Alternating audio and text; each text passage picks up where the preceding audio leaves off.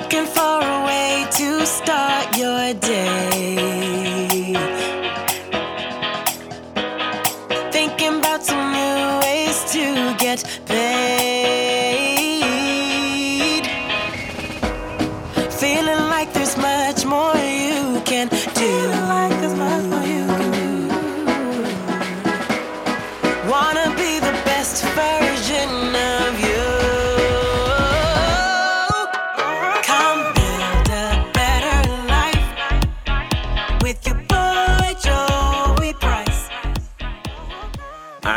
Three things that I'll share. I want you to have more L's. When we think Okay. about L's, we think about losses. Think about, oh, I wasn't successful here, I wasn't successful there, trial and error, et cetera, et cetera. But I want you to have these specific L's. So the first L that will help you develop successful habits is learn. And so when you apply the principle of learning, as much as it is about consuming information, it's really about understanding who am I. You want to take some time to jot down your personal mission statement.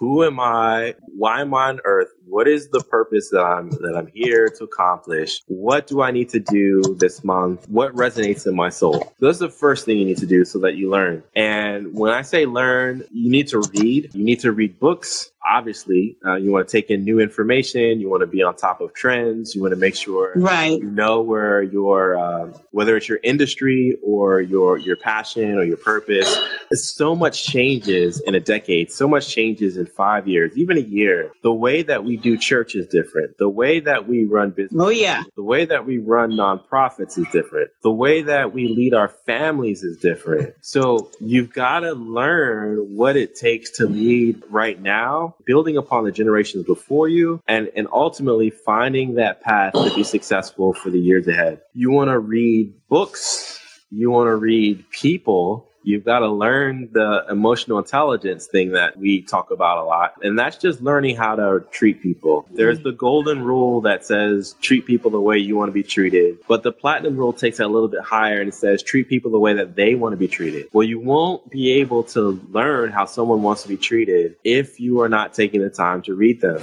my wife and I, we could have the biggest argument and it could be all off of I did not take the time to read her. I didn't take the time to understand what her priorities are. And so whether it's a business or whether it's in a, a small team, whether you're in a nonprofit volunteer leadership role, you've got to read your people. You've got to understand what it takes to motivate them. And that's how mm-hmm. you're going to be successful because leaders are followed by their tribe. The next thing you need to do as you learn is embrace feedback. So there's a Muhammad Ali quote that says, The man that sees the world at 50 the same way he did at 20 has wasted 30 years of his life.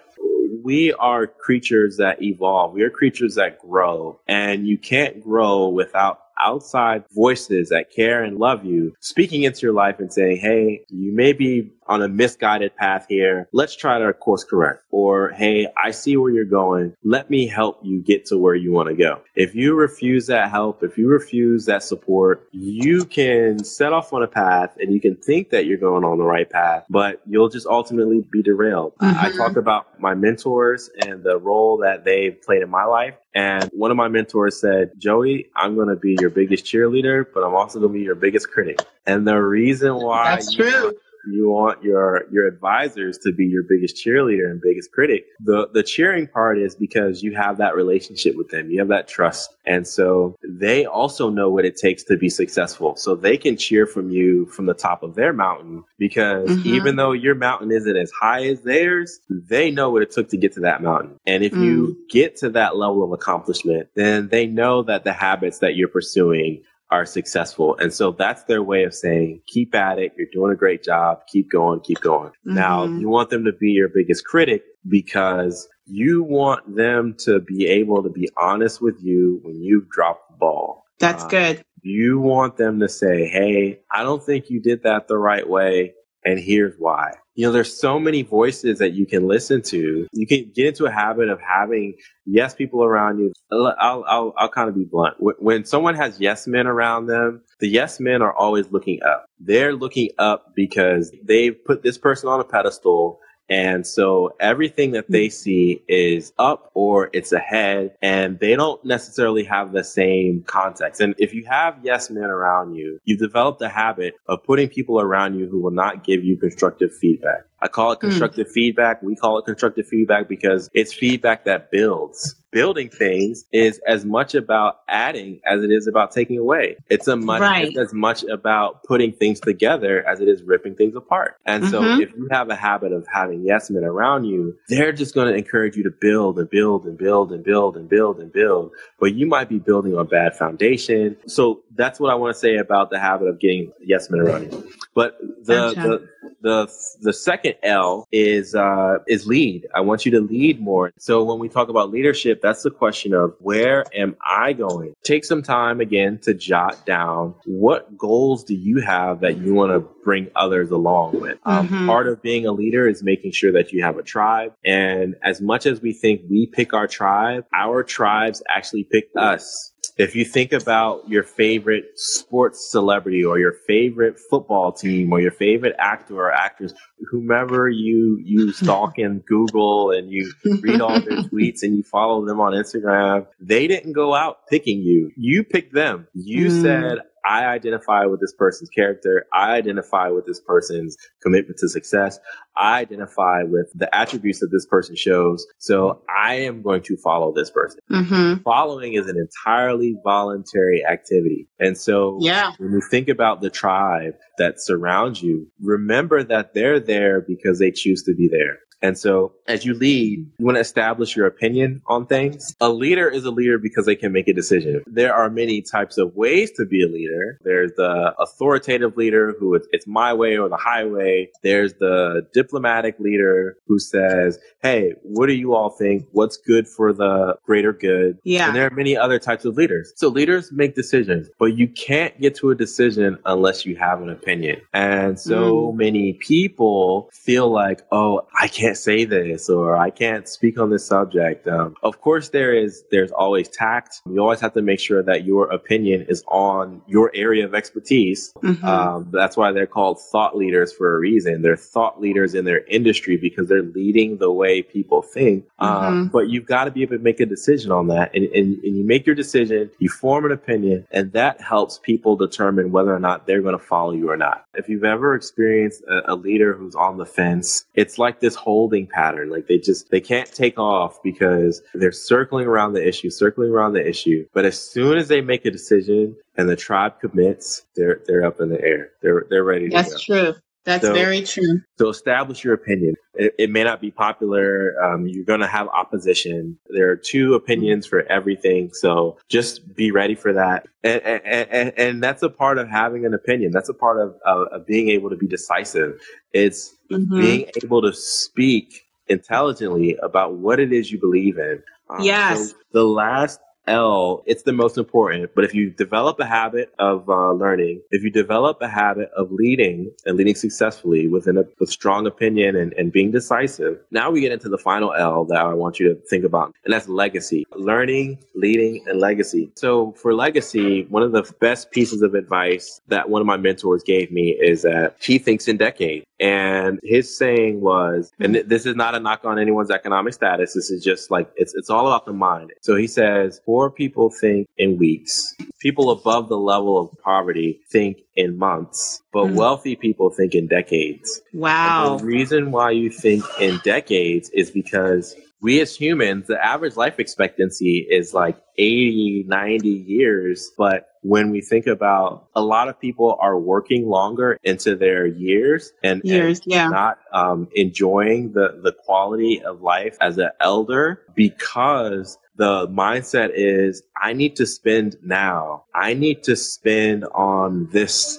cool thing that is in season now. Mm-hmm. Um, but you need to be in a position where you are looking at, okay, what does this decade need? Now I'm in my 30s. So what does my 30s need to look like? What does my 40s need to look like? My 50s, my 60s, my 70s, Lord willing, my 80s, 90s, 100. Who knows? We may live to 200 with the way science and, and all that. But I, I know, I know two things. You know, I, I know I'm not going to work forever, and I know that there's going to be so many changes within the season of life. Whether that's adding family, whether it's losing family, adding job opportunities, losing job opportunities. I need to make mm-hmm. sure that in all of that, I'm thinking about what is my goal for my 30s? Where do I need to be with my family, with my life, with my health, with my business in my 40s and my 50s and my 60s? If we yes. make it practical from a business standpoint, one of the biggest things is beginning with the end in mind and making mm-hmm. sure you build your company to sell it. Now, someone mm-hmm. may say, you know, I love working in my company. I love the business that I started, or I love the business idea that I want to start. I could never see myself selling it. Well, the reality is mm-hmm. that you build it to sell because you're thinking about the generations ahead. You're thinking about mm-hmm having organization. You're thinking about succession planning and the people that will come after you. Yeah. It's not so much that you, you will sell your business or you will sell in the future.